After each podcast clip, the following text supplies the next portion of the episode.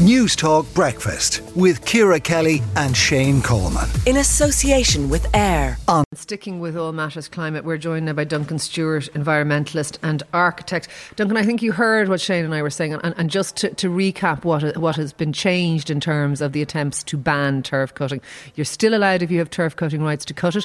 You're allowed to sell it. It doesn't matter to, to in what quantities, really, to, to family, friends, neighbours, providers you don't go through retail outfits, market it, or sell it online. So I think we're looking at a black market and turf is going is going to be what we're, we're going to see around the country. What do you make of it all? Well, well, Ciara, turf is the worst of all of our fossil fuels in terms of carbon emissions, and we really are not addressing climate change in Ireland. We're not mitigating our emissions. Our emissions are going up and not going down, and we need to first of all start there. We have a major problem in our society with our politicians, our main political parties, our opposition parties, they're just not getting it, how serious climate change is going to be to anyone under, say, 50 years of age in their lives are going to be very seriously affected by climate change. It is the single biggest issue facing all of us.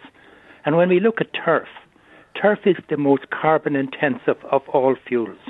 And when we burn it, and typically in open fires, we're exacerbating the emissions you know, relative to the amount of heat or benefit that we're getting for the turf. All of that we burn goes back up into the atmosphere.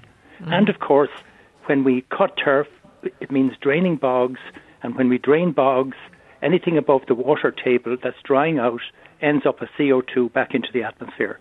So we have a massive problem with our peat in Ireland.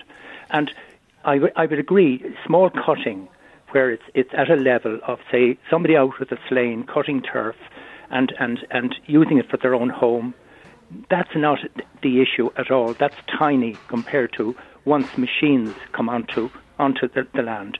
When the big cutting machines are produ- are out there on the on the bogs, um, exploiting the turf, that's where the damage is being done.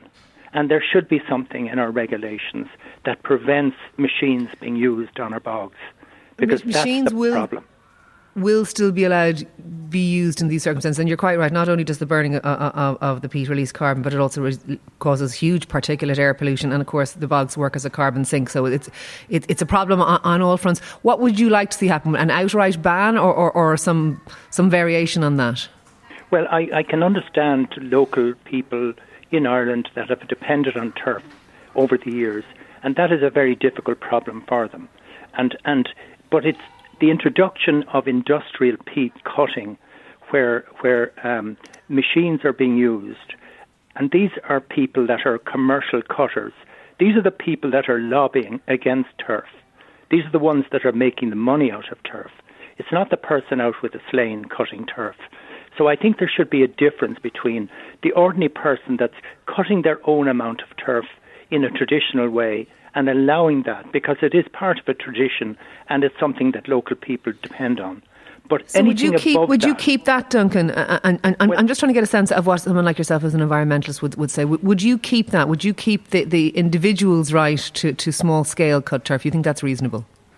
As long as there's no machines being used, I, I think for the moment that would be the best thing to do.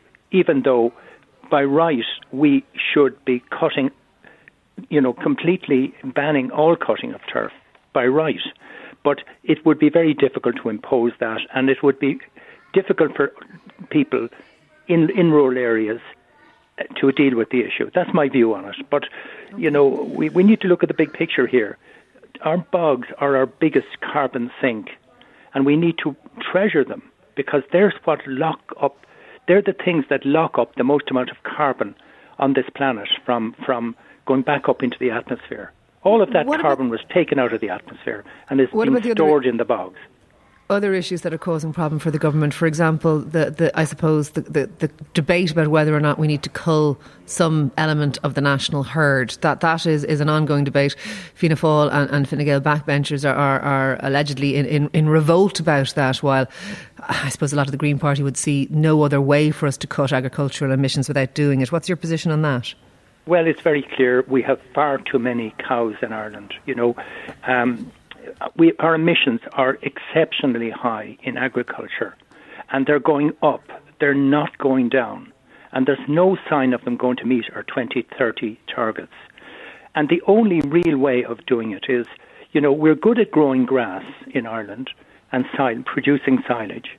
And in my view, if half of that silage that we produce in Ireland was to go into local production of biogas, and if the farmers were given a guaranteed price that was good for them and was offering them a better living than what they can get from cattle, because most cattle farmers cannot make a living from from from from selling their cattle.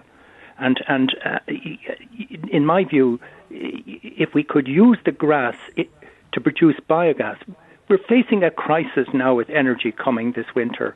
You know, we could be rationed in energy by September onwards. You know, because because simply, you know, we are over reliant on imports of fossil fuel. You know, and and uh, you know, oil, gas, coal imports. You know, if you think of it, about probably now because of the price rises and excessive cost of fuel now, we're probably sending about 10 million billion, sorry, 10 billion euros abroad in imports of fossil fuel. And yeah. indirectly, and, 40% of that money is going to Russia to support their war. And, a, and another huge percentage of it goes to the Middle East, to Saudi Arabia. And all of these countries are using our money to to build their armies and to, to produce, in other words, we're, we're complicit in the war in, in, in Russia. And every time we fill up our car with petrol and diesel or, or any of our, our, our fossil fuels, we are supporting the war in Russia. And, and I okay. think we need to make that connection. You know, you know, it's our money that has created this, the opportunities for Russia to invade Ukraine. It's the money that well, has well, come well, from a, Europe. A, a billion euro leaves Europe every day. From, from you know, Europe it's a massive to, problem. To You're correct. But just, just lastly, th- things like those byproducts of, alco- uh, um, of agriculture, biogas from grass, uh, um, harnessed methane from, from, from, from, livestock, things. There, there are byproducts that could be used uh, as, as a greener form of, of fuel. Do you think there's any appetite, or why aren't we doing this already? I can't understand. That, well, it's quite clear. There's a very strong lobby from the IFA to, to make sure that cattle numbers don't reduce because they depend on a big slice of their income from the slaughter of cattle and from the exports of dairy products. And, and they have a vested interest to ensure that cattle numbers don't go down. And they have massive influence, the IFA have massive influence over government. And that's the fundamental problem in Ireland, is that we're locked into the situation. We've Bord Bia exporting meat beef and dairy, trying to give it a, a green a green slant, which is is clearly greenwashing. It's very dishonest what they're doing in their exports of these products, and we're not using our land properly. Our, our land in Ireland is incredibly carbon intensive because of the numbers of cattle on our land. And if I we hear what you're saying, but but we could hardly expect the IFA not. I mean, you're saying they have a vested interest, not even a vested interest. This is their only interest. They are there to represent, I suppose, the the interests of farmers. And and, I have no doubt farmers do feel threatened by all of this this change because it's their families' I- income. Duncan, I presume you have some sympathy for that point of view that, that people who who have worked the land all their lives and have, have raised cattle and, and, and that is what feeds their own family, not just physically but but financially. That this is a, a threatening, I suppose, issue for them. Absolutely. I'm very concerned about farmers and small farmers especially. And 83% of, of cattle farmers cannot make a living from, from beef. You know, and, and, and the problem is that their, their organization that's representing them has a vested interest, which is a conflict of interest. They're meant to be representing their farmers. And if farmers could be making a better income out of selling their grass to produce biogas locally that would go to produce an uh, energy for transport. Okay. Primarily for transport would be the most important area for it to go, because our transport emissions have gone up massively in Ireland. We will and have I'm, to leave I'm there. very sympathetic with farmers, but they're not being given the right advice. And okay. and unfortunately, um, government then and politicians and organisations don't want to rock the boat on this issue, but it's a fundamental problem. We can't address climate change no, no, unless we have a, a fundamental change in our agriculture. Absolutely. Look, thank you very much for speaking to us. Some very interesting points, well made. Uh, that is Duncan Stewart, their environmentalist and architect. Newstalk Breakfast with Ciara Kelly and Shane Coleman. In association with AIR. Weekday mornings at 7 on Newstalk.